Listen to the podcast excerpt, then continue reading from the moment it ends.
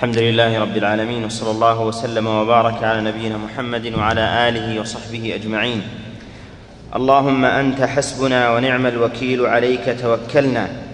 قال الإمام المزني رحمه الله تعالى ولدى العرض عليه محاسبون بحضرة الموازين ونشر صحف الدواوين. أحصاه الله ونسوه في يوم كان مقداره خمسين ألف سنة لو كان غير الله عز وجل الحاكم بين خلقه لكنه الله يلي الحكم بينهم بعدله بمقدار القائلة في الدنيا وهو أسرع الحاسبين كما بدأه لهم من شقاوة وسعادة يومئذ يعودون فريق في الجنة وفريق في السعير. الحمد لله رب العالمين وصلى الله وسلم وبارك على نبينا محمد وعلى آله وأصحابه ومن تبعهم بإحسان إلى يوم الدين. الله سبحانه وتعالى وكل بعباده كتبه يحصون عليهم سيئاتهم وحسناتهم ويكتب على العباد ويكتب على العباد الأفعال. فما من شيء يفعله العبد من صغيرة أو كبيرة إلا إلا وأحصاه الله وأحصاها الله عز وجل عليه. ويسأله سبحانه وتعالى عنها. وإحصاء الله عز وجل على عباده إحصاء ليعلموا لا ليعلم. فإن الله سبحانه وتعالى يحصي عليهم بالكتبة وبالحفظة.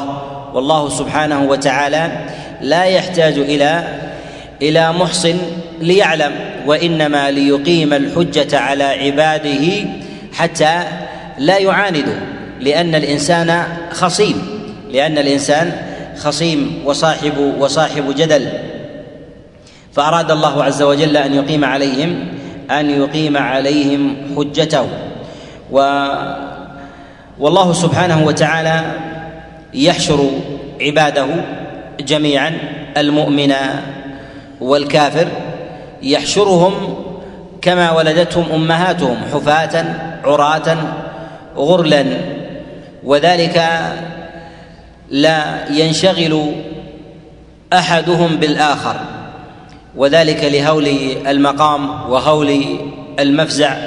ولهذا لما استعظمت عائشة عليه رضوان الله تعالى ذلك قالت لرسول الله صلى الله عليه وسلم الرجال والنساء ينظر بعضهم إلى بعض. فقال النبي عليه الصلاة والسلام الأمر أعظم من ذلك.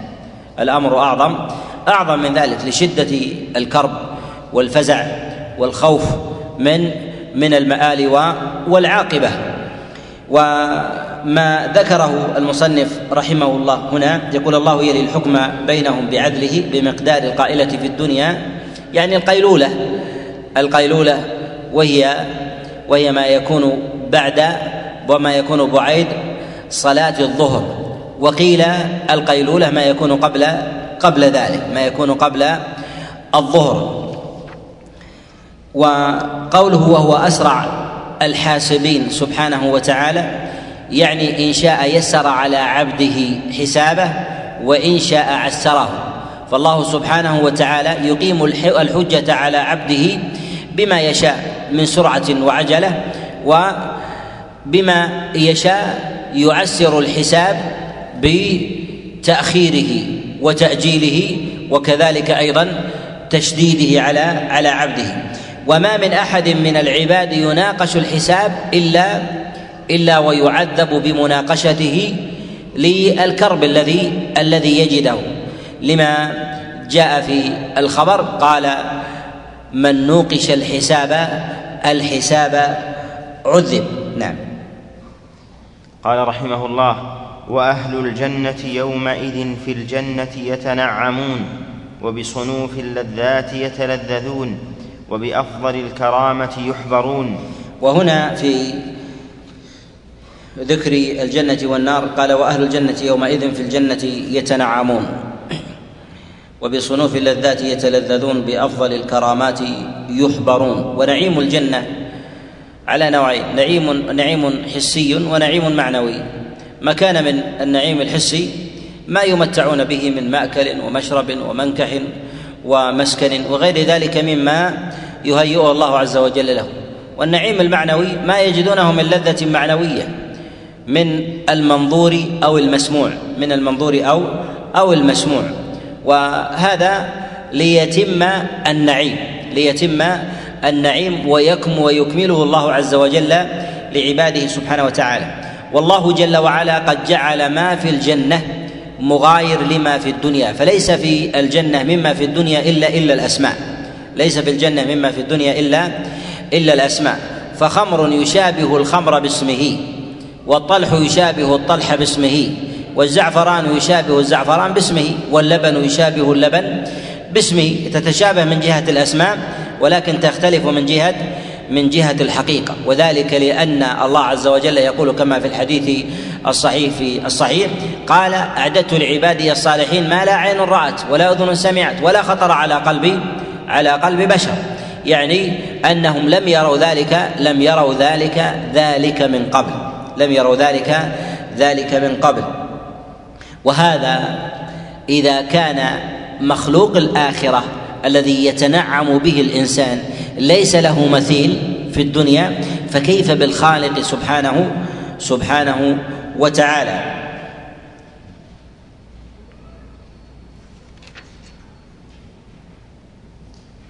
وأما بالنسبة للحساب الذي يكون بين الذي يكون من الله عز وجل لعباده نجمله على على نوعين. النوع الأول حساب يكون بحق الله سبحانه وتعالى أي بين العبد وبين ربه في حقه جل وعلا. وذلك ما يقصر به العبد ما يقصر به العبد في جنب الله سبحانه وتعالى من التقصير في الواجبات وفعل المحرمات التي نهى الله عز وجل عنها وحقها يتعلق بحقه جل جل وعلا. وذلك كشرب الخمر فهو منكر لازم وكذلك أيضا الزنا ما لم يكن في ذلك بغي وتعدي ما يسمى بالاغتصاب هو محرم لازم لله عز وجل يكون بين الاثنين بين الاثنين كل واحد بينه وبين الله سبحانه وتعالى.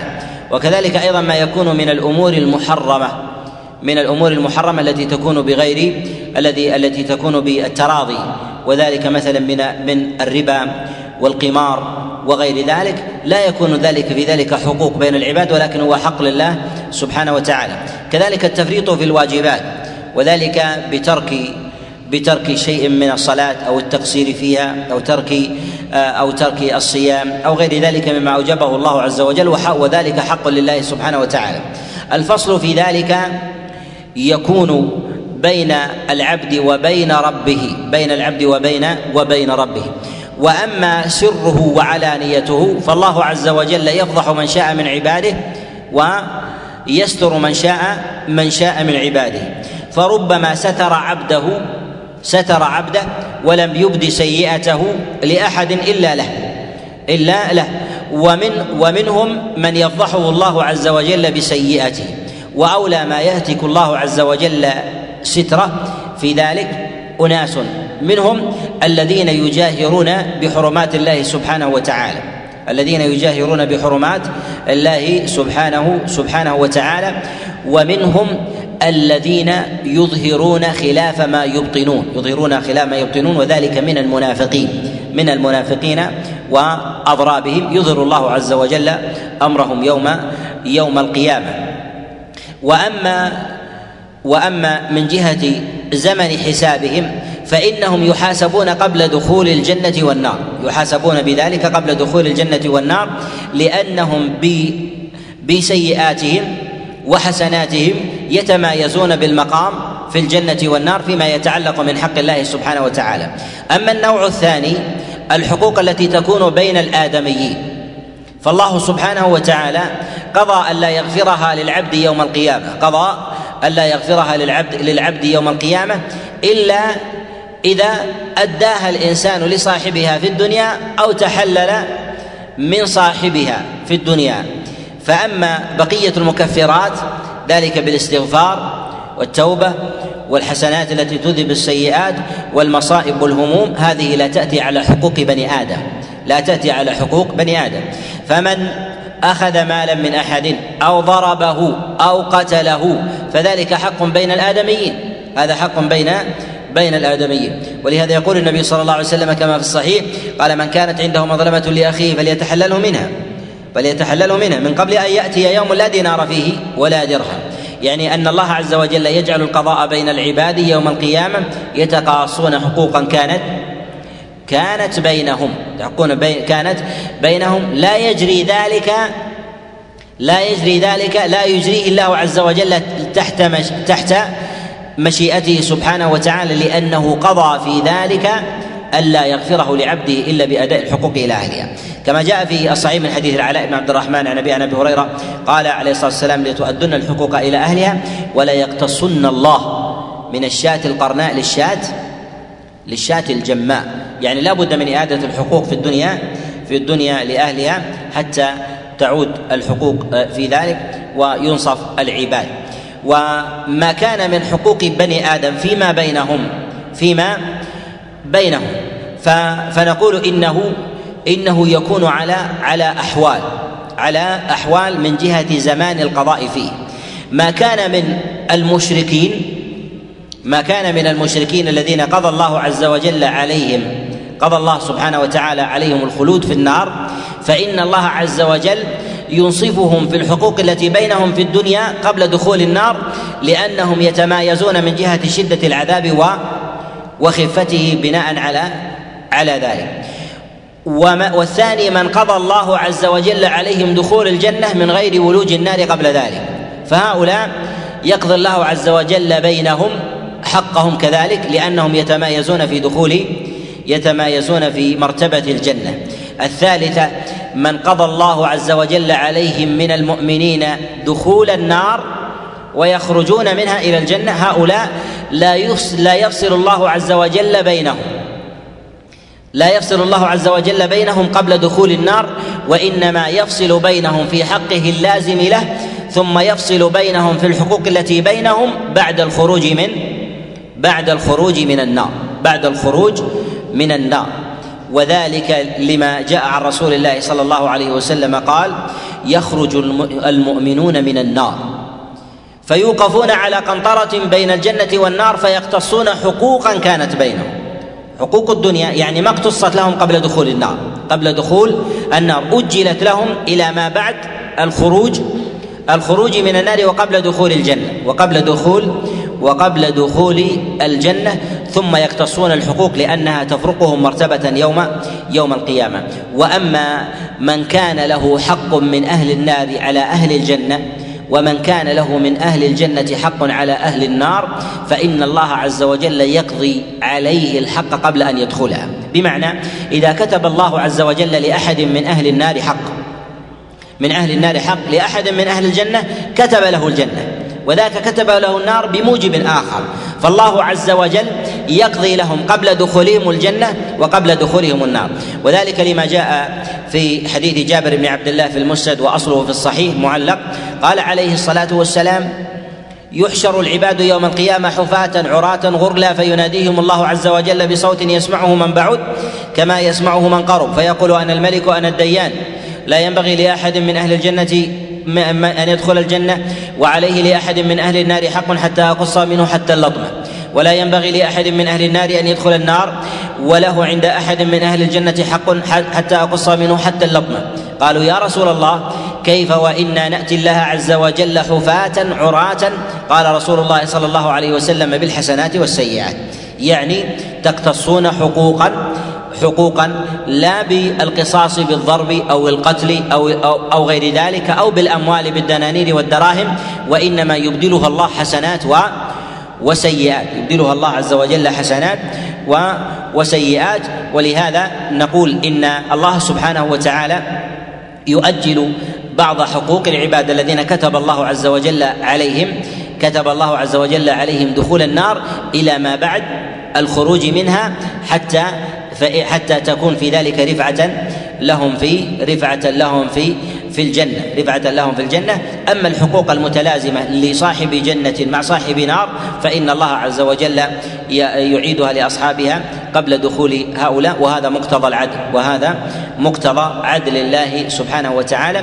وأما ما يتعلق الحقوق التي كانت بينهم لأهل النار من أهل الجنة الذين كتب الله عز وجل فإن الله سبحانه وتعالى يدخلهم في ذلك النار فإذا ما حصرهم بذنوبه التي من حقه جل جل وعلا تبقى الحقوق التي بينهم يجعلها بعد ذلك في القنطرة التي تكون بين الجنة والنار يتمايزون فيها بعد ذلك مرتبة في الجنة. ف فينقص هذا ويزيد هذا بحسب الحقوق.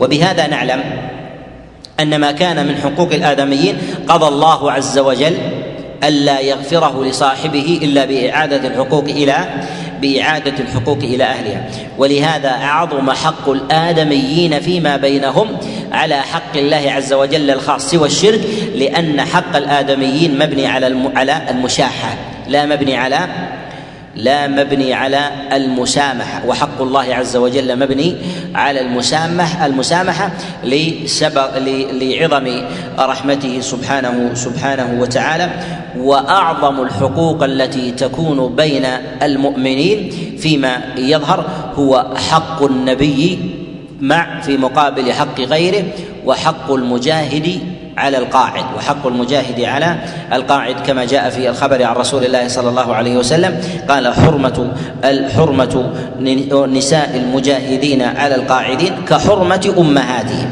ومن خلف غازيا في أهله فخانه فيهم أوقفه الله عز وجل على حسنات يوم القيامة فيقال له خذ منها ما شئت. فما فما ظنكم. يعني ما ظنكم أنه تارك من ذلك والأمر في ذلك مشاحة وهذا دليل على أن الله سبحانه وتعالى يباين بين حقوق العباد بحسب مراتبهم ومنازلهم. فحق الأب على ابيه من جهة المال ومن جهة التعدي عليه يختلف من على من من العدوان على الأخ والعدوان على الجار القريب يختلف عن الجار البعيد. كما أن الزنا بحليلة الجار يختلف عن الزنا بحليلة الأبعد فإنه أعظم. كما أن الوقيعة في نساء المحارم يختلف في الوقيعة في نساء الأبعدين وإن كان في جنسه واحد وإن كان في جنس العمل في جنس العمل واحد. ولهذا نقول إنه ينبغي للإنسان أن يحترز في حقوق الآدميين قدر وسعه وإمكانه فإنه لا بد من قضائها يوم القيامة وقضاؤها يكون فيما يستهلكه من عمر الإنسان من أعمال وطاعات يفعلها لسنوات يذهب بها رجل واحد بسبب حق من الحقوق إما حق مالي أو حق في عرضه أو حق في دمه فالاحتراز في ذلك فالاحتراز في ذلك مطلب. فإن الله عز وجل عدل. ولو نفذت حسنات الإنسان وما بقي عنده شيء فالله يرجع إلى سيئات الإنسان ويعطيه بمقدارها ويعطيه بمقدارها كما جاء في حديث المفلس في صحيح الإمام مسلم أن رسول الله صلى الله عليه وسلم قال ما تعدون المفلس فيكم؟ قالوا المفلس فينا من لا دينار له ولا متاع. قال رسول رسول الله صلى الله عليه وسلم المفلس من يأتي يوم القيامة بأعمال كالجبال ويأتي وقد ضرب هذا. انظروا لا يوجد فيها شيء من حقوق الله الخاصة كلها حقوق عامة عامة بين الناس. يأتي وقد ضرب هذا ولطم هذا وشتم هذا وأخذ مال هذا. وسفك دم. هذا فيأخذ هذا من حسناته وهذا من حسناته وهذا من حسناته.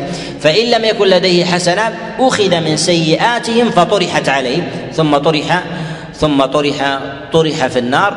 وهذا من كمال عدل الله سبحانه وتعالى وإنصافه. بل لكمال عدل الله جل وعلا أن يجعل الحقوق بين المخلوقين شاملة للبهائم. شاملة أيضا للبهائم في القصاص فيما بينها مع أنها ليست مكلفة. برسالات الأنبياء عليهم الصلاة والسلام وذلك أن هذه الأمور مدركة بالطبع مدركة بالطبع وهذا دليل على شدة وازع الطبع وقوته وأثره في باب في باب التكليف وعدم وعدم العذر. نعم. قال رحمه الله فهم حينئذ إلى ربهم ينظرون لا يمارون في النظر إليه ولا يشكون. فوجوههم بكرامته ناظرة وأعينهم بفضله إليه ناظرة. وهنا يقول فهم حينئذ إلى ربهم ينظرون. مسألة النظر إلى الله سبحانه وتعالى هي من المسائل المهمة وهي أيضا من المسائل القطعية عند السلف في ظواهر النصوص من الكتاب والسنة أن نظر المؤمنين إلى الله سبحانه وتعالى يوم القيامة يوم القيامة مقطوع به. وهذا محل اتفاق عند عند أهل السنة. لا يختلفون لا يختلفون في ذلك والأدلة في ذلك والأدلة في ذلك كثيرة مستفيضة متواترة من الكتاب من الكتاب والسنة. وجوه يومئذ ناظرة إلى ربها ناظرة. والله سبحانه وتعالى أيضا جعل النظر إليه هو الحسنى والزيادة. وأيضا جاء عن رسول الله صلى الله عليه وسلم كما في الصحيح في حديث جرير بن عبد الله قال إنكم ترون ربكم يوم القيامة لا تضامون في رؤيته كما ترون القمر ليلة البدر هل تضامون في رؤيته؟ فشبه رسول الله صلى الله عليه وسلم آه، حال الرؤية بالرؤية. وأما بالنسبة لرؤية الله سبحانه وتعالى فهي على على مسألتين المسألة الأولى الرؤية الدنيوية الرؤية الدنيوية. الرؤيه الدنيوية قد حكى الدارمي رحمه الله إجماع الصحابة على أن الله سبحانه وتعالى لا يرى في الدنيا لا يرى في الدنيا. وثمة قولان في هذه المسألة روي في ذلك عن عبد الله بن عباس وعائشة. عائشة عليه رضوان الله تعالى تقول كما جاء من حديث مسروق عن عائشة عليه رضوان الله تعالى قالت من حدثكم أن رسول الله صلى الله عليه وسلم ربه رأى ربه فقد أعظم الفرية على الله فقد أعظم الفرية على الله. وروي أيضا من غير هذا الوجه عن عائشة عليه رضوان الله تعالى.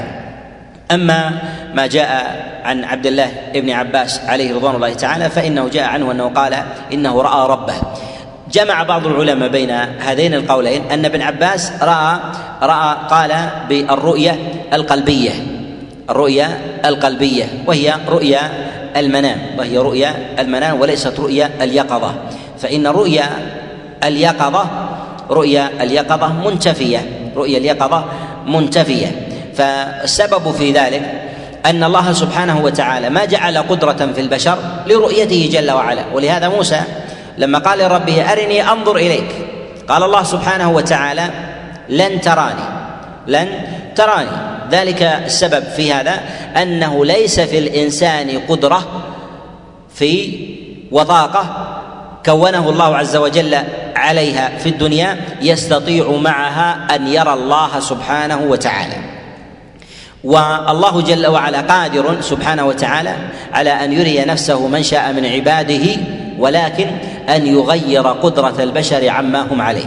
أن يغير قدرة البشر عما هم عليه ليروا الخالق الخالق سبحانه وتعالى. ولهذا نقول رؤية الله جل وعلا رؤية عباد رؤية العباد لله سبحانه وتعالى في الدنيا ليست محالة من جهة الإمكان ولكنها ولكنها محالة من جهة من جهة خلقة الإنسان على ما هو عليه. فإذا غير الله عز وجل خلقة الإنسان وأعطاه قدرة فإن فإنه يرى الله سبحانه وتعالى بإذنه بإذنه سبحانه. وأما المسألة الثانية وهي الرؤيا في الآخرة الرؤيا في الآخرة. فذكرنا أن أهل السنة يتفقون على أن الله عز وجل يرى يرى في الآخرة يرى في الآخرة واختلفوا في مسائل. المسألة الأولى في رؤيا المشركين والمنافقين لربهم رؤيا المشركين والمنافقين لربهم. منهم من قال إنهم يرون الله عز وجل ثم يحجبون عنه ثم يحجبون عنه تشديدا في العذاب والعقاب. وذلك في قول الله سبحانه وتعالى كلا إنهم عن ربهم يومئذ لمحجوبون. والإنسان يحجب عن الشيء إذا إذا رآه أو تمكن أو تمكن منه. وأما الأصل من جهة عدم رؤيته وعدم قدرته على ذلك لا يوصف بانه بأنه حجب حجب عنه. ولكن نقول ان إن الحجب ممكن أن يكون لمن لم يمكن من جهه من جهة الأصل وهذا أيضا له وجه من جهه من جهة اللغة.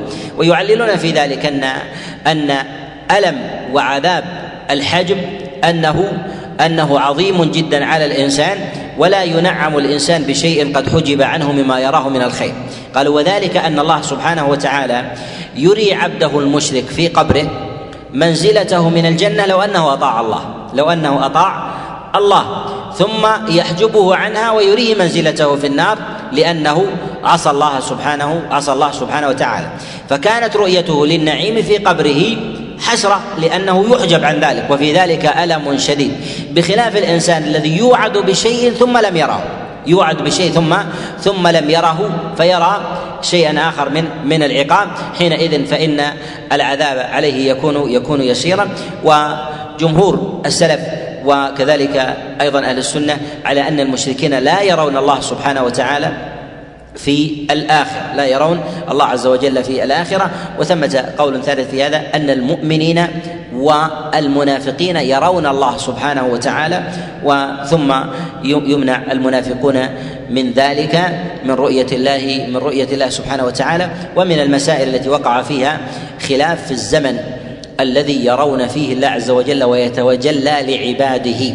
على اختلاف الأحاديث الواردة الواردة في في ذلك. نعم.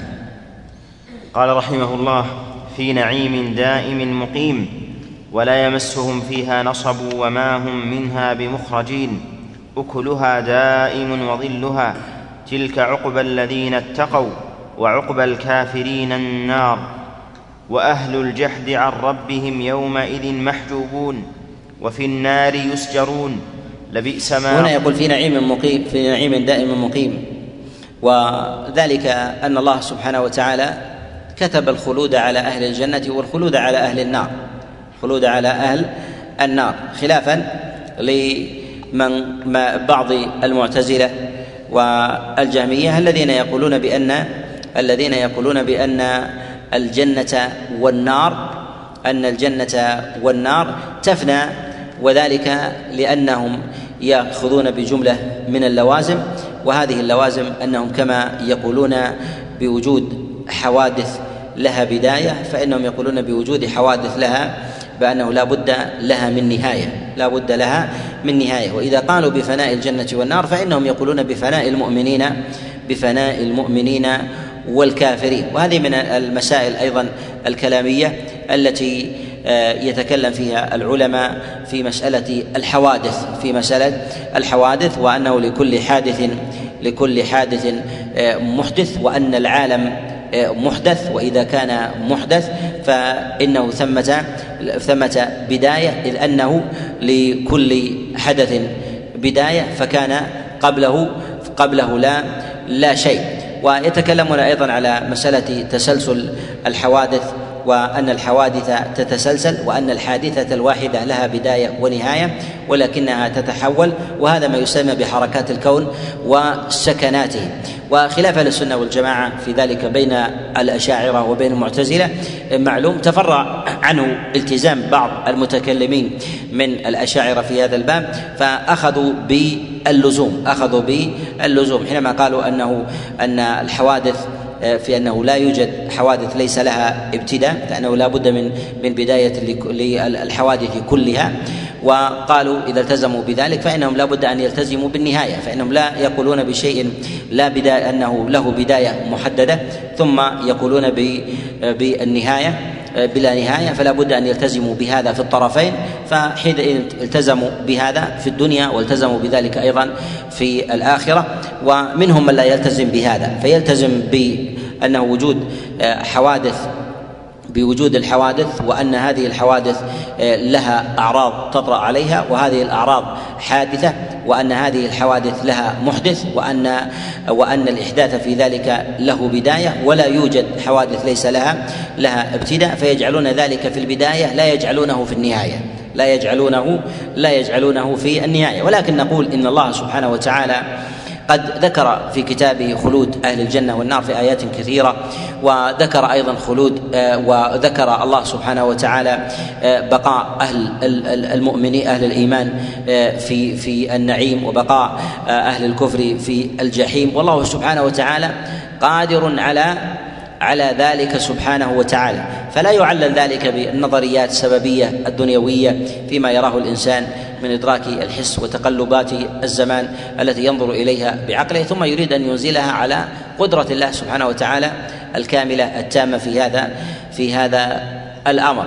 وهذا أيضا من الأصول التي آه التي وقع فيها صراع بين الأشاعرة وبين الفلاسفة بين الأشاعرة وبين الفلاسفة فإن الفلاسفة يقولون بأن الحوادث ليس لها ابتداء وليس لها انتهاء. فنظرهم الأشاعرة في هذا فقالوا إنه إن العالم محدث وحادث وكل حادث لا بد له من محدث. فأثبتوا هذا الأمر ثم بعد ذلك رجعوا بنظرياتهم التي ناظروا فيها الفلاسفة والفلاسفه والملحدين رجعوا في هذه النظريات وهذه القواعد إلى النصوص الشرعية فارتدوا ثم قاموا بكثير من قواعد الإحداث ونقضوها وابتدعوا كثيرا من الأقوال وجرى عليها كثير من متأخريهم فقدموا العقل في ذلك على على النقل. نعم. وأهل الجحد عن ربهم يومئذ محجوبون وفي النار يسجرون. لبئس ما قدمت لهم أنفسهم أن سخط الله عليهم وفي العذاب هم خالدون. ولا يقضى عليهم فيموتوا ولا يخفف عنهم من عذابها. كذلك نجزي كل كفور.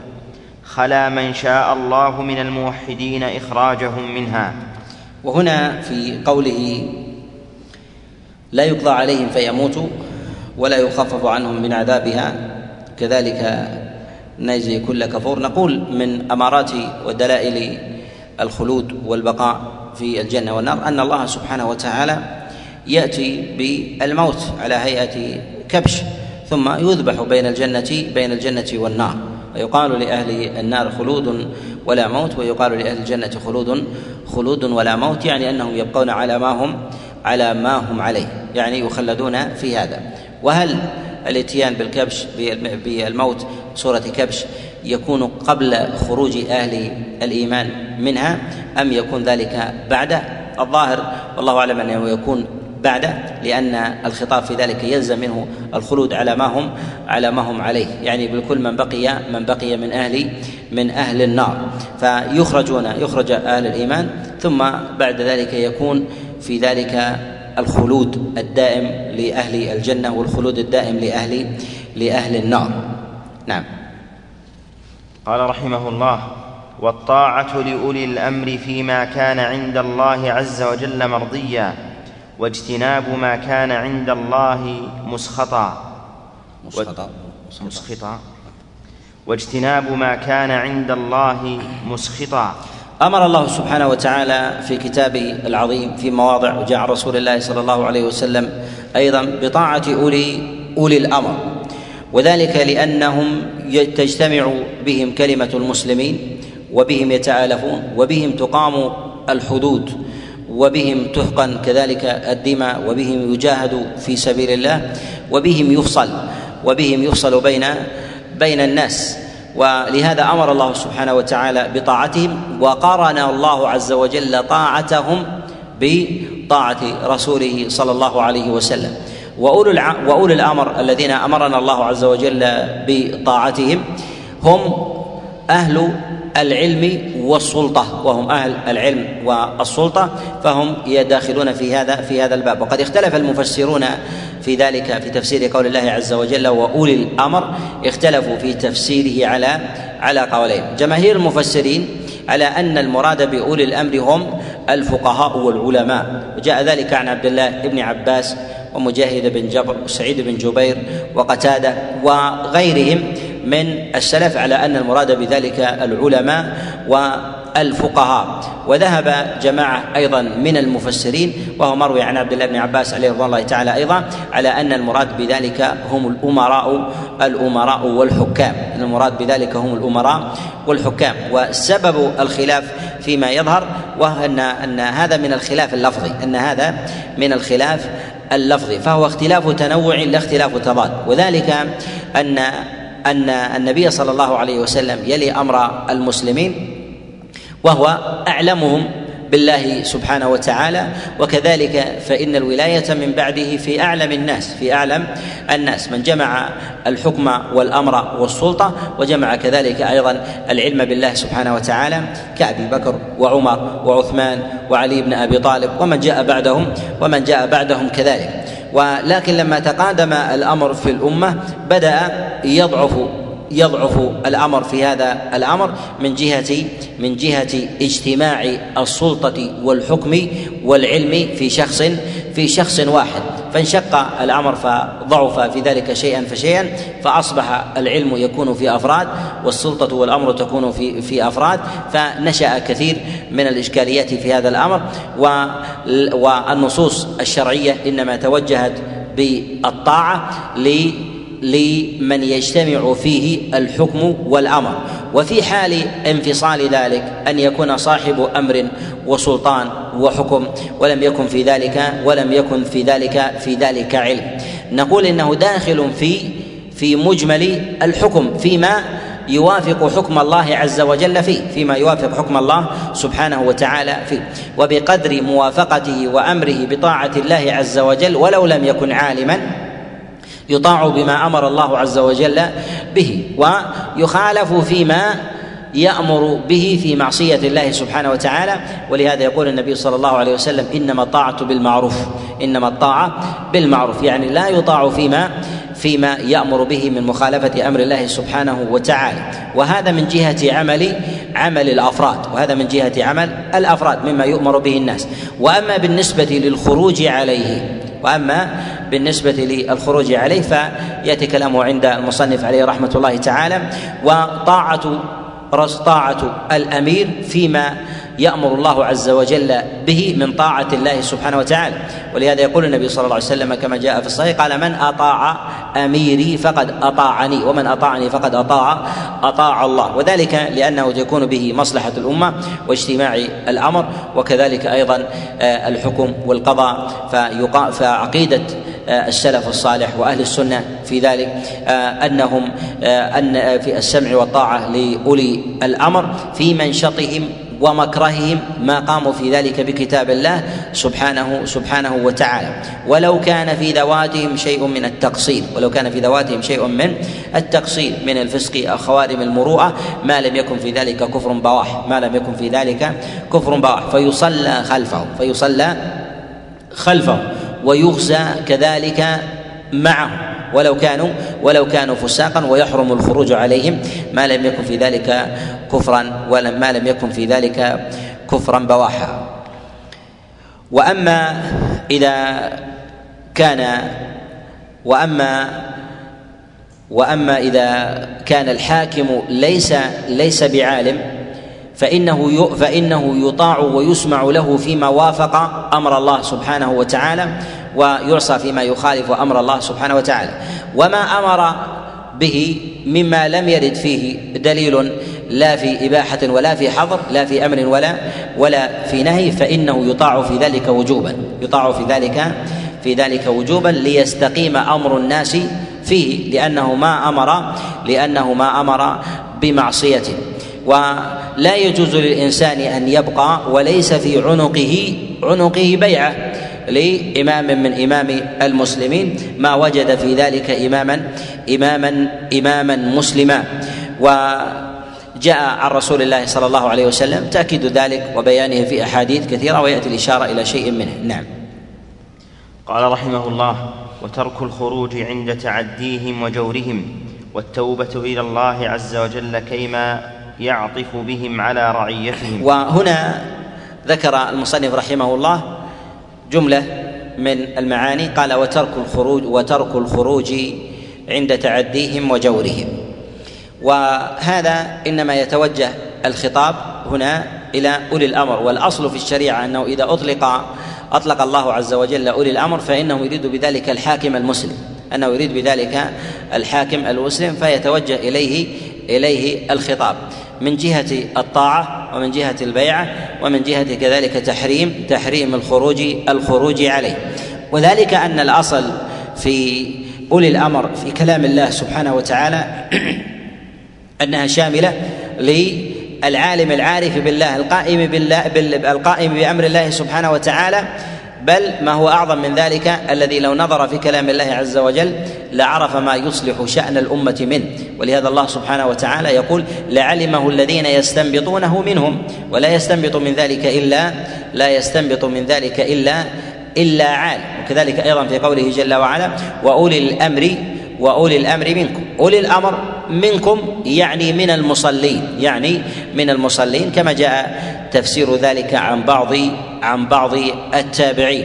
وترك الخروج عند تعديهم وجورهم عند تعديهم وجورهم. الخروج على الحاكم المسلم الفاسق لا يجوز. الخروج على الحاكم المسلم الفاسق لا يجوز. وعدم جواز الجوا وعدم جواز الخروج عليه لا يعني عدم الإنكار عليه ما وقع فيه من خطأ وخلل بالنصيحة التي أوجب الله سبحانه وتعالى أن تؤدى له. كما جاء في الصحيح من حديث تميم الداري أن النبي عليه الصلاة والسلام قال الدين النصيح. قلنا لمن يا رسول الله؟ قال لله ولكتابه ولرسوله ولأئمة المسلمين وعامتهم. فينصح ويوجه ويرشد ويدل إلى ويدل إلى الخير ويقام على وتقام عليه وتقام عليه الحجة ويستصلح بالسياسة الشرعية بما يستصلح به قدر الوسع في ذلك والإمكان ويحرم الخروج عليه. وإذا وقع في شيء من المكفرات إذا وقع في شيء من المكفرات فلا يكون حينئذ له بيع ولا يكون ولي أمر ويسمع ويطاع فيما يتعلق بصالح الناس ويسمع ويطاع فيما يتعلق بصالح الناس. فذلك من الأوامر العامة والنظام العام في امور في أمور المباني والسير والطرقات وكذلك أيضا أمور الأموال والبيع والشراء وغير ذلك فيما لا يخالف أمر الله سبحانه وتعالى. لماذا؟ لأن هذا يصلح أمر الناس ويثبت به أمرهم ويثبت به به أمرهم. وأما بالنسبة للخروج عليه فعلى فعلى حالين الحالة الأولى إذا قدر الناس على على إزالته إذا قدر الناس على إزالته من غير مفسدة عظمى تستأصل به تستأصل به شوكتهم وتفسد به حياتهم ولا ويفنيهم. فهذا حينئذ يقال بالتحريم يقال بالتحريم. الحالة الثانية إذا قدروا على إزالته.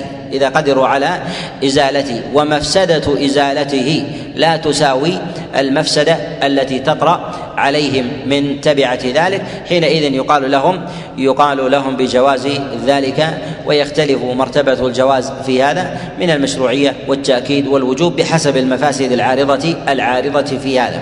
ولهذا المسلمون الذين الذين يعيشون تحت ولايات كافرة فينظر في ذلك إلى قدرتهم لا يكون في ذلك بيعة. قد يسأل الإنسان وهذا أحوال المسلمين في ذلك تتباين. منهم من يعيش تحت حاكم نصراني ومنهم من يعيش تحت حاكم مثلا بوذي ومنهم من يعيش مثلا تحت حاكم يظهر الإسلام وهو وهو كعب والناس يتباينون يتباينون في هذا. فليس لكل أحد يحكمه كافر أنه يقال له بجواز الخروج بجواز الخروج عليه لعظم لعظم المفاسد. وذلك مثلا لقلة المسلمين ووفرة المشركين وقوتهم أو قوة الشوكة. فتجد مثلا في بعض الدول الأوروبية أو غير ذلك يوجد أقليات يوجد أقليات ممن أسلموا أسلموا فيها أعدادهم مثلا. تجد مئة الآلاف أو نحو ذلك في بلد مثلا بالملايين ونحو ذلك. مثل هؤلاء مثل هؤلاء يلتزمون بالنظام العام الذي تصلح به حياة حياة الناس حياة الناس. وأما خروجهم على ذلك فهذا فمثل هذا في عدد قليل في سواد عظيم من الكفر وعدد قليل من أهل الإيمان. تستأصل شوكتهم ولا يبقى ولا يبقى منهم حينئذ حينئذ شيء. ولهذا نقول إنهم لا يلتزمون ببيعه ولا يلتزمون ويقرون بولاية وإنما يلتزمون بالنظام العام الذي يصلح به حياة حياة الناس. وذلك من نظام الشرط ونظام كذلك أيضا الأموال والبلديات والمصالح العامة التي يثبت بها أمر الناس يثبت بها أمر الناس وتصلح بها بها معيشتهم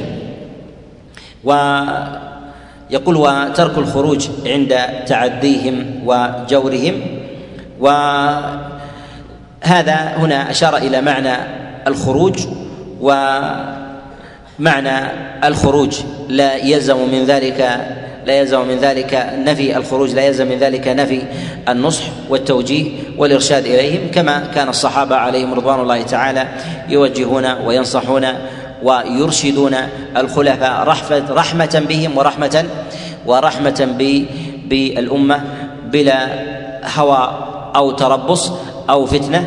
ويقول والتوبة إلى الله عز وجل. يعني أن يتوب الناس مما يفعلون من شر أو نحو ذلك. وذلك أن جنس ما يكون في الحكام والسلاطين موجود في جنس الشعوب.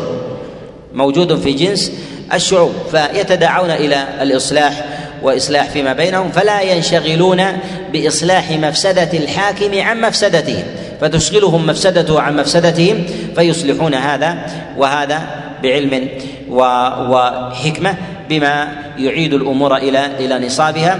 يقول والتوبة إلى الله عز وجل كيما يعطف بهم على على بهم على رعيتهم يعني على ما يصلح به شأنهم ويعودون بذلك إلى يعودون ويعودون به إلى الحق ويتجرد حينئذ من المعاصي والسيئات والإنكار على الخلفاء والأمراء فيما يقعون فيه من منكرات وشر على صورتين.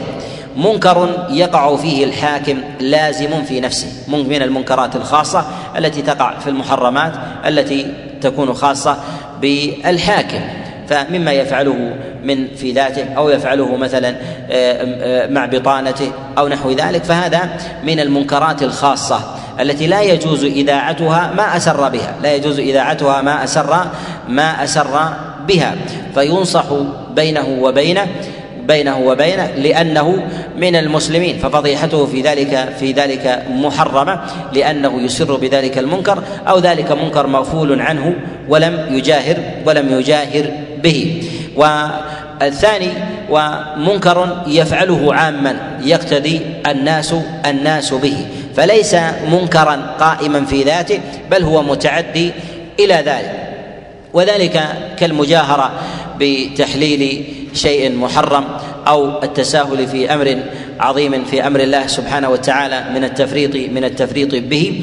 فإن تأثر العامة بالكبراء التأثر العامه بالكبراء ظاهر ويتأثرون ويقتدون بكبرائهم ووجهائهم سواء كانوا علماء أو كانوا أمراء أو كانوا أيضا أصحاب أموال وجاه وسيادة فإنهم يتأثرون بهم ويقتدون بهم وذلك لأن الأدنى يحاكي يحاكي الأعلى. وهذا استصلاحه في ذلك على على حالين.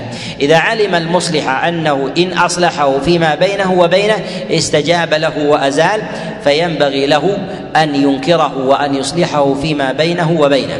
وإذا غلب على ظنه إذا غلب على على ظنه أنه إن قام بينه وبينه بشيء من الإصلاح ما قام بإصلاح هذا الأمر العام فإنه يجب على العالم أن يبين الأمر للناس أن يبين الأمر للناس. لأن النصيحة هنا نصيحتان نصيحة لله ونصيحة نصيحة لله ولكتابه ورسوله ونصيحة أخرى هي لأئمة المسلمين. حينئذ النصيحة التي يتوجه بالناس هي لحفظ دين الناس من من مما يطرأ عليهم من محرمات.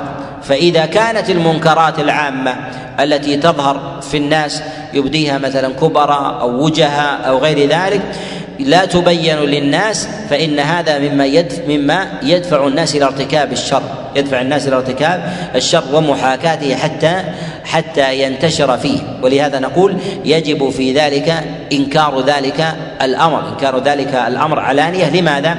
لأن حفظ دين الناس أولى أولى من حفظ مقام مقام الأفراد من الكبراء وغير ذلك. وينبغي أن يعلم أن الناس في ذلك بين طرفي نقيض وقلما منهم الوسط في هذا. من الناس من يشيع مثالب الحكام الخاصة التي يستترون بها من أفعال خاصة أو لا يفعلونها إلا في دائرة ضيقة أو عند أفراد معلومين أو نحو ذلك ويشيعون أمثال هذه الأمور في الناس وهذا من الأمور المحرمة.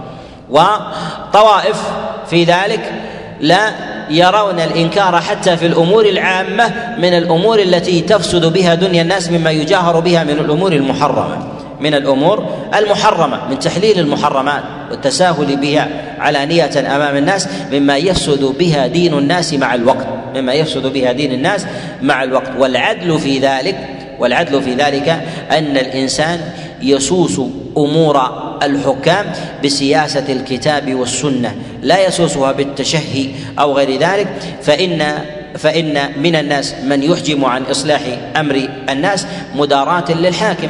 ولمشاعره ونفسه.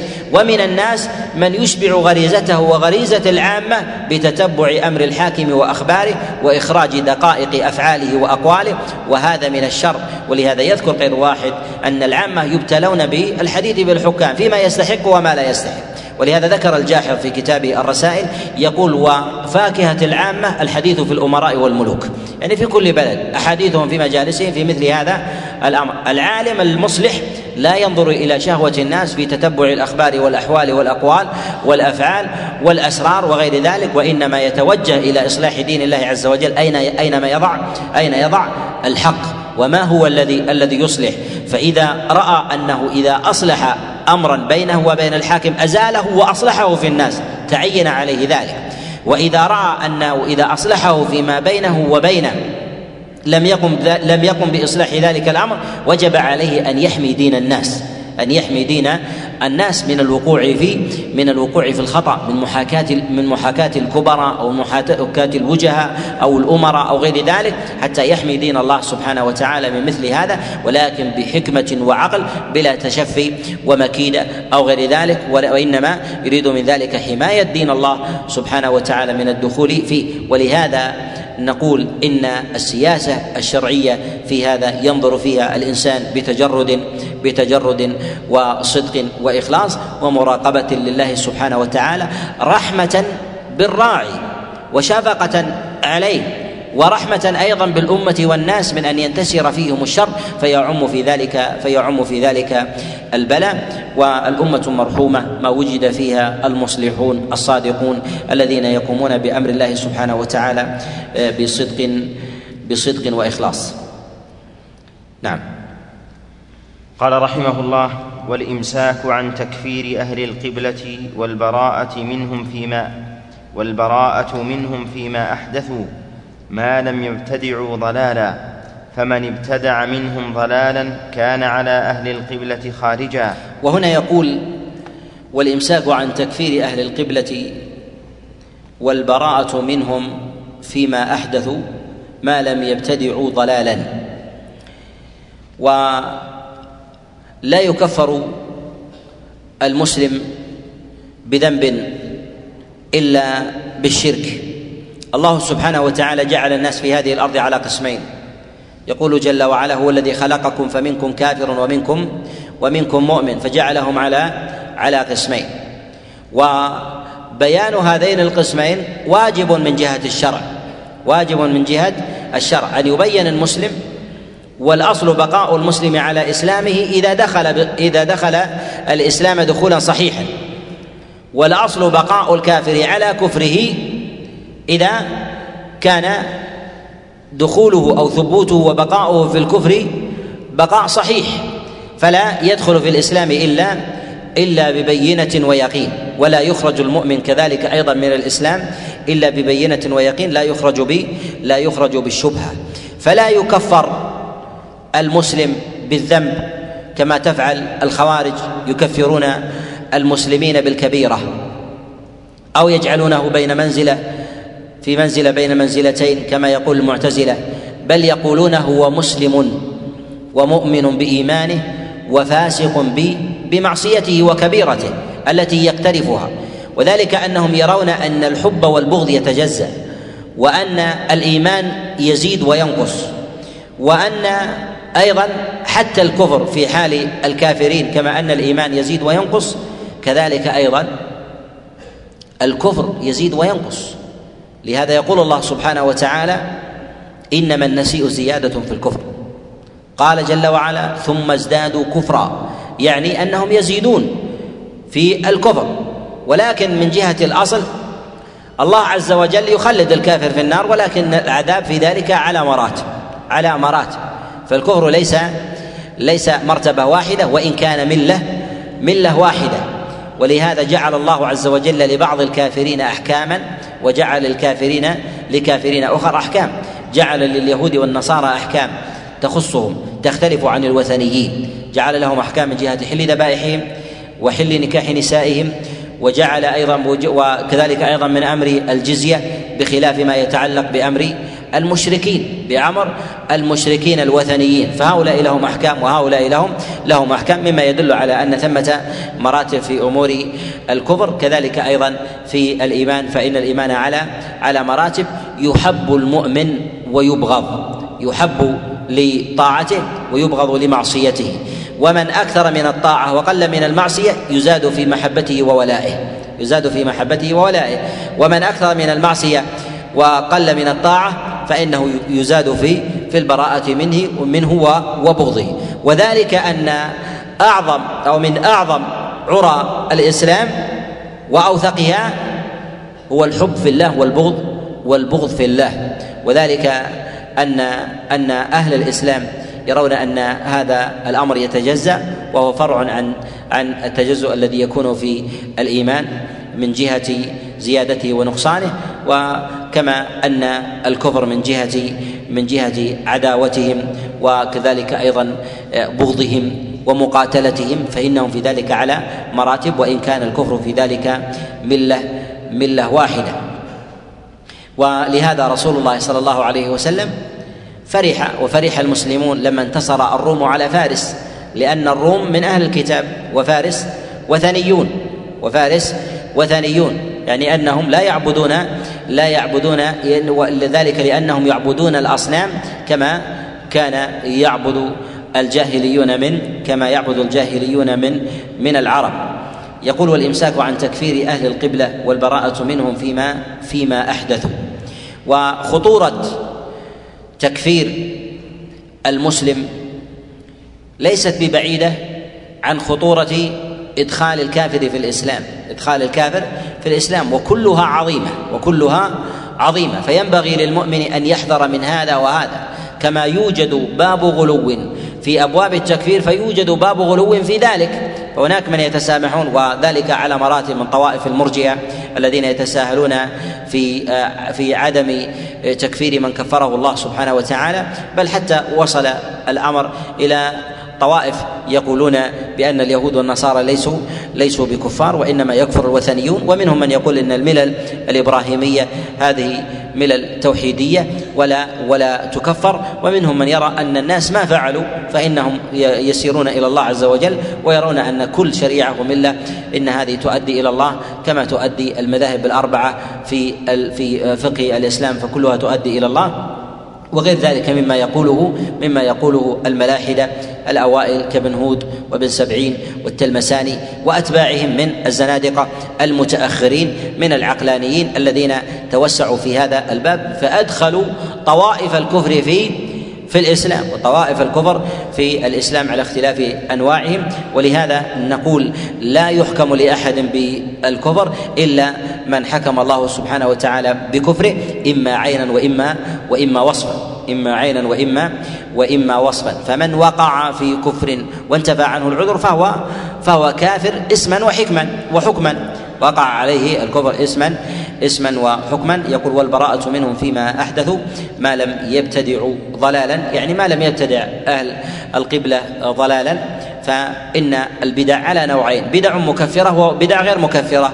البدع المكفرة يأخذ صاحبها حكم الكافر وبحسب نوع بدعته بحسب نوع بدعته. والبدع غير المكفرة وهي على مراتب. منها اليسيرة وهي البدع السلوكية ومنها البدع العملية وأخطر أنواع البدع هي البدع الاعتقادية هي البدع الاعتقادية الذين يدخلون في آه، شيء من أمور الاعتقاد الاعتقاد بأمور الأسباب وغير ذلك من آه، مما يتعلقون ب آه، بالأولياء أو غير ذلك وبركتهم وتأثيرهم مما لم يرد فيه دليل في الكتاب في الكتاب والسنة.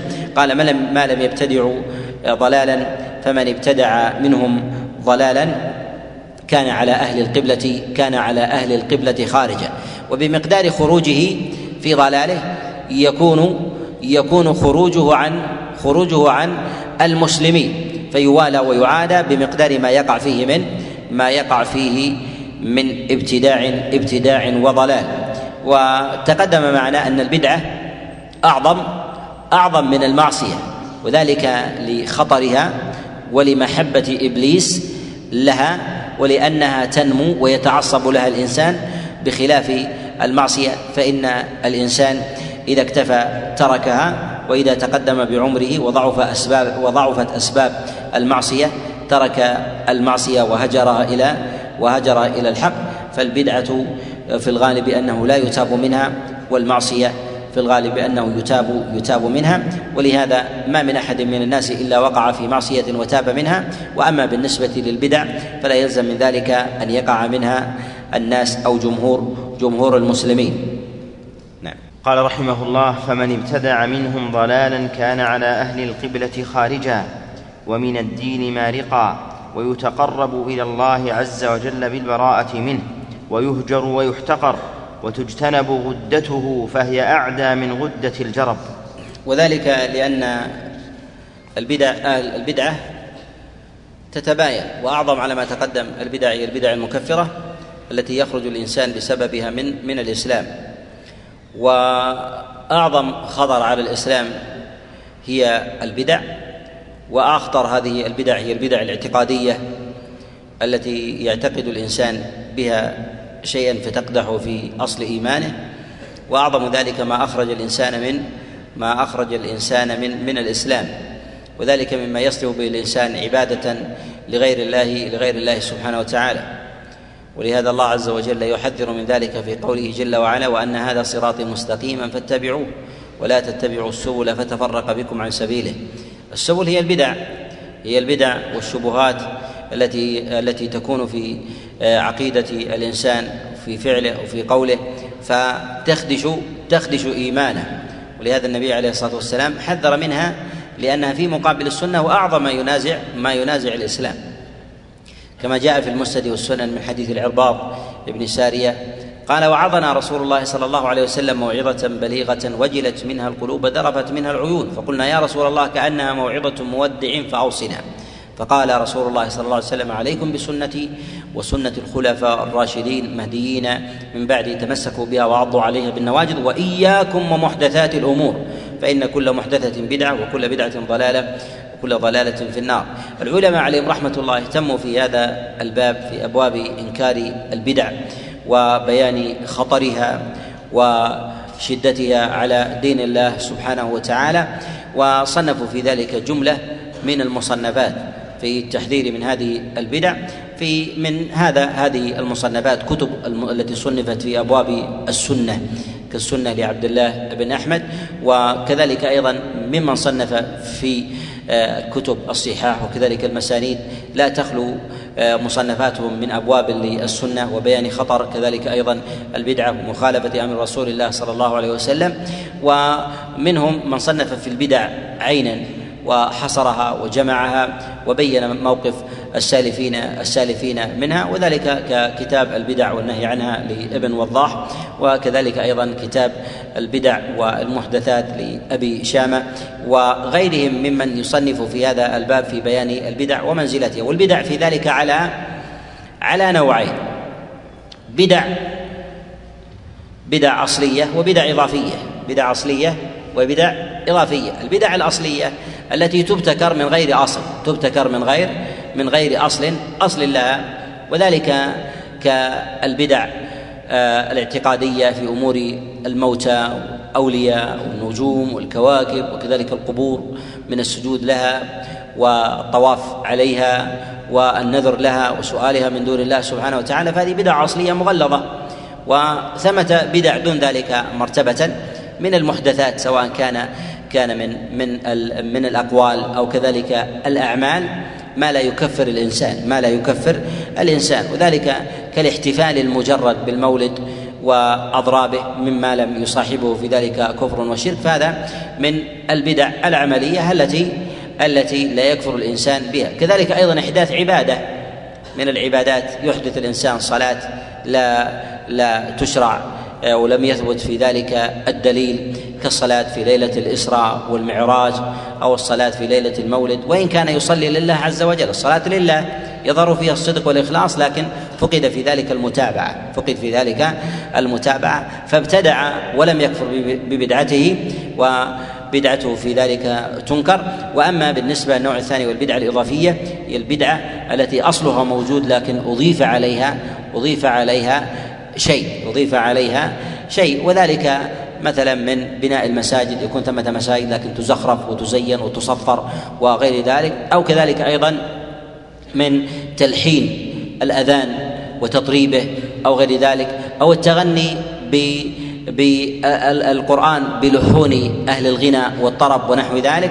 وهذا أصله أصله من جهة بناء المساجد موجود ولكن أضيف إليه بدعة وكذلك أيضا ما يتعلق بالأذان والخروج عنه عن المشروع. أصله موجود فجاء الزياده في ذلك. كذلك أيضا بلحون أهل الطرب والغنى ومشابهتهم في هز القرآن وغير ذلك. فحينئذ يشابهه من هذا من جهة هذه الإضافة والأصل من جهة العمل الأصل مشروع فتكون هذه البدعة بدعة إضافية بدعة الإضافية والأصل أن البدعة الأصلية أخطر من البدعة الإضافية لأنها بأصلها بأصلها اختلقت وابتدعت فكانت أخطر. فهي إضافية وزيادة فهي إضافية إضافية وزيادة. والإضافية آه، أيسر مع أن البدع كلها خطيرة إلا أنها أيسر من جهة الإنكار والمواجهة والرد لأنها ليست بأصلية فالعناد في ذلك فالعناد في ذلك أيسر وأسهل. ويقول ويتقرب إلى الله بالبراءة منه ويهجر ويحتقر. والولاء والبراء على ما تقدم هو أوثق عرى الإيمان والمراد بذلك هو الحب في الله والبغض في الله. الحب في الله والبغض في الله. وأعظم محبوب هو الله. وأعظم محبوب بعد الله هو أعظم محبوب إليه سبحانه وتعالى.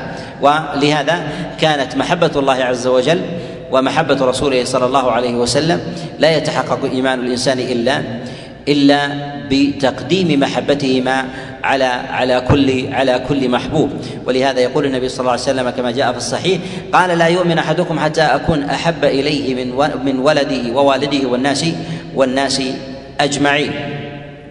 وجاء في الحديث قال أن يكون الله ورسوله أحب إليه مما سواهما. أحب إليه مما مما سواهما يعني مما مما مما عدا الناس ويحب بعد ذلك من هو أقرب إلى أقرب إلى رسول الله صلى الله عليه وسلم وذلك كأبي بكر وعمر وعثمان وعلي بن أبي طالب عليهم رضوان الله تعالى ويحب من يحبه رسول الله صلى الله عليه وسلم من أصحابه وكذلك أيضا مما يحبه النبي عليه الصلاة والسلام من أفعال و وأعمال من أفعال و وأعمال. و يقول هنا ويتقرب إلى إلى الله عز وجل بالبراءة منه. أي أن البراءة من المخالفين ليست براءة أحساب براءة أنساب.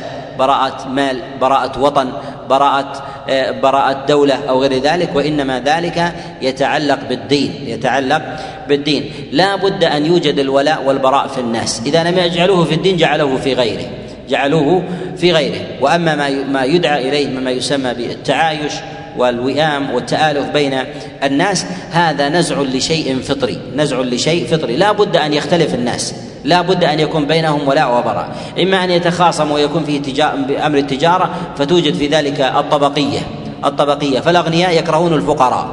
الأغنياء يكرهون الفقراء. أو يكون ذلك في القبلية. فالقبيلة الفلانية تنازع القبيلة الفلانية. أو بالأعراق. أو بالألوان فيتهكم الأبيض من الأسود والأسود من الأبيض أو يتهكم أهل البلدان فيتهكم أهل البلدة الفلانية بالبلدة الفلانية. أصل الولاء والبراء أمر فطري فجاء الله بضبطه.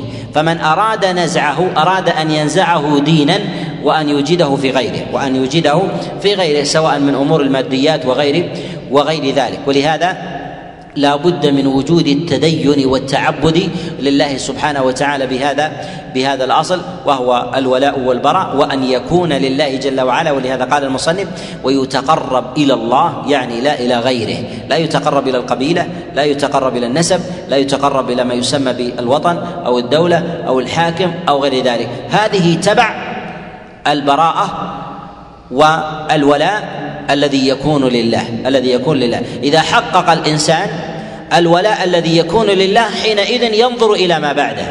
الولاء للرحم فيوالي الأب أعظم من الأخ ثم يوالي الأخ أعظم من ابن العم ويوالي الجار القريب ممن بعده أو ابن القبيلة على من بعده.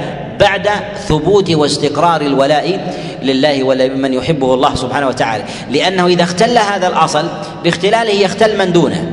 لأن من كان كافرا لا تقدمه ولو كان قريبا ولو كان قريبا من الناس سواء كان كان ابا أو ابنا أو اخا أو زوجا أو عشيرة. ويقول هنا ويهجر ويحتقر. ذكر الهجران هنا وذلك أن أن الهجرة هي المفارقة والمباعدة فيهجر الإنسان الشيء أي يبتعد يبتعد عنه وعن قربه. ولهذا سميت الهجرة بالهجرة لأن الإنسان يفارق بلد بلد الشرك إلى بلد إلى بلد الإسلام إلى بلد الإسلام. كذلك أيضا نقول الهجرة إنما هي هجرة إما للمحسوسات وإما للمعنويات. المحسوسات ما يكون من الأوطان ما يكون من الأفراد والمعنويات ما يكون للأعمال والأقوال. فيمسك عن القول المحرم ويمسك أيضا عن العمل عن العمل عن العمل المحرم. فيهجر الخارج عن الإسلام أو الخارج عن الطاعة بمقدار خروجه بمقدار بعده بمقدار بعده. وهل الهجران في ذلك واجب؟ الهجران في ذلك واجب. نقول يتفق العلماء على وجوبه في حاله. وهي إذا كان يلزم من وجوده وجود ما يخالف أمر الله سبحانه وتعالى. كالذين يخوضون في آيات الله من الاستهزاء والكفر والبغي أو غير ذلك أو يوجد في مواضع مثلا فيها فيها محاربة الله سبحانه وتعالى من تعري النساء أو وجود مثلا في أماكن فيها صلبان لا يستطيع إنكارها أو يوجد مثلا من يحاد الله عز وجل في أمر. وجوده في ذلك نوع إقرار فيتفق العلماء على تحريم تحريم بقائه ووجوب ووجوب هجرانه هجرانه لذلك ما ما استطاع. وأما ما عدا ذلك فهل يجب الهجران أم لا؟ العلماء عليهم رحمة الله مجموع كلام السلف في ذلك أنهم يربطون هذا بالمصلحة، يربطون هذا في هذا في المصلحة. وذلك أن الإنسان إذا رأى بقربه من من المبتدع أو بقربه من المشرك أن في هذا تأليف لقلبه. وربما يقربه إلى الحق وليس من المعاندين ليس من المعاندين.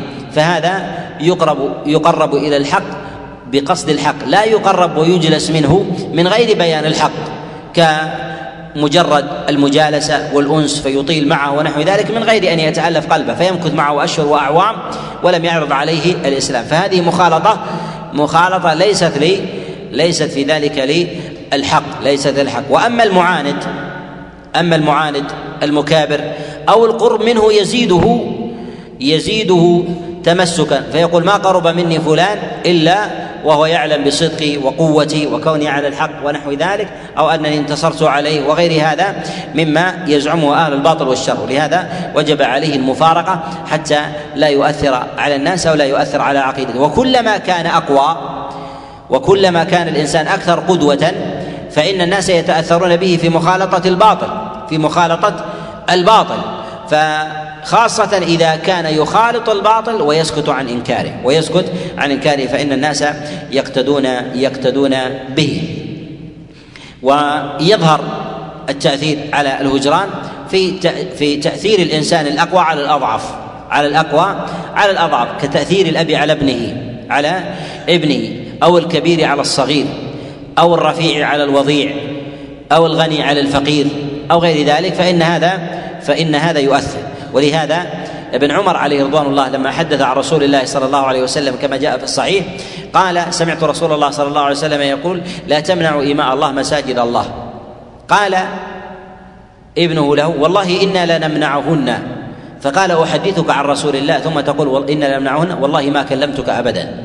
وهذا أب لابنه فيه شدة ألم شدة ألم عليه. كذلك أيضا في حديث الخذف وهو في الصحيح قال أحدثك عن رسول الله صلى الله عليه وسلم ثم تخذف والله ما كلمتك ابدا. وهذا هجران آه، الأب لابنه. كذلك أيضا القوي لمن دونه والكبير للصغير. كذلك أيضا للأنداد. ربما آه، يتأثر الإنسان إذا هجره الواحد والاثنين والثلاثة يضعف لأن الإنسان يتوجه إلى أمر المخالطة. وربما لا الهجران ليس تأديبا للمهجور ولكن حماية حماية لدين الإنسان حماية لدين الإنسان لأنه ربما كان الإنسان من أهل الشبهات والكيد والتلبيس فيتأثر الإنسان لضعف لضعف دينه. قال ويحتقر وتجتنب غدته يعني البدعة والضلال الذي جاء به. أما بالنسبة للإحتقار يعني المراد بذلك أنه لا يقدم على المسلم ولا يقدم على المسلم. ولهذا يقول الله سبحانه وتعالى في في المرأة قال ولا أمة مؤمنة خير من مشركة ولو أعجبتكم. ويقول الله جل وعلا في العبيد ولعبد مؤمن خير من مشرك ولو أعجبكم. يعني قد يوجد عجب قلبي بامرأة أو برجل لكن لتعلم أن الميزان ميزان إيمان. السبب في ذلك أولئك يدعون إلى النار. والله يدعو إلى الجنة. يعني أن الله سبحانه وتعالى جعل المعيار هو المعيار إيماني.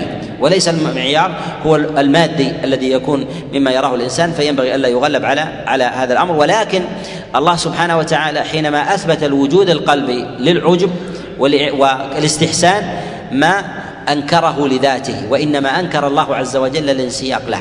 قد ينبهر الإنسان ويعجب بشخص بدرايته لمظهره أو حذقه أو لماديته أو نحو ذلك هذا أمر فطري أوجده الله عز وجل في الإنسان. ولكن الخلل في ذلك في في العمل به. ويظهر هذا الاختلال في ذلك أن يقدم الكافر على المسلم أن يقدر الكافر على المسلم عند المزاحمة. عند المزاحمة. وإلا فالأصل أنه يجوز للمسلم أن يتبايع مع المشرك كما تبايع النبي عليه الصلاة والسلام مع اليهود كما جاء في حديث عائشة أن النبي عليه الصلاة والسلام مات ودرعه مرهون عند يهودي. كذلك زارع النبي عليه الصلاة والسلام اليهود من أهل خيبر نوع من التعامل أيضا في أمر في أمر المتاجرة في هذا. كذلك أيضا يجوز أن يتخذه اجيرا ويجوز أيضا أن يستأجر نفسه عنده. أن يجوز يستأجر عنده نفسه عنده. وذلك بالعمل بعمل مثلا بصناعة أو بحرفة إذا لم يجد عمل فيأخذ أجرته ولا صلة له في ذلك. فالتعامل في التجارة كذلك. ومن أنواع مقصود المصنف رحمه الله في ذلك هو بذل السلام. فلا يبذل السلام على يهودي ولا نصراني ولا يبذل أيضا على غيره لأن تحية للإسلام. ولكن يحيى بغير بغير السلام. لأن السلام عليكم ورحمة الله هذه تحية المسلمين. ما عدا ذلك من التحايا كأن يقول مرحبا أهلا وسهلا أو غير ذلك من العبارات التي يطلقها الناس. فهذا من الأمور المباحة من من الأمور المباحة التي لا حرج لا حرج فيها.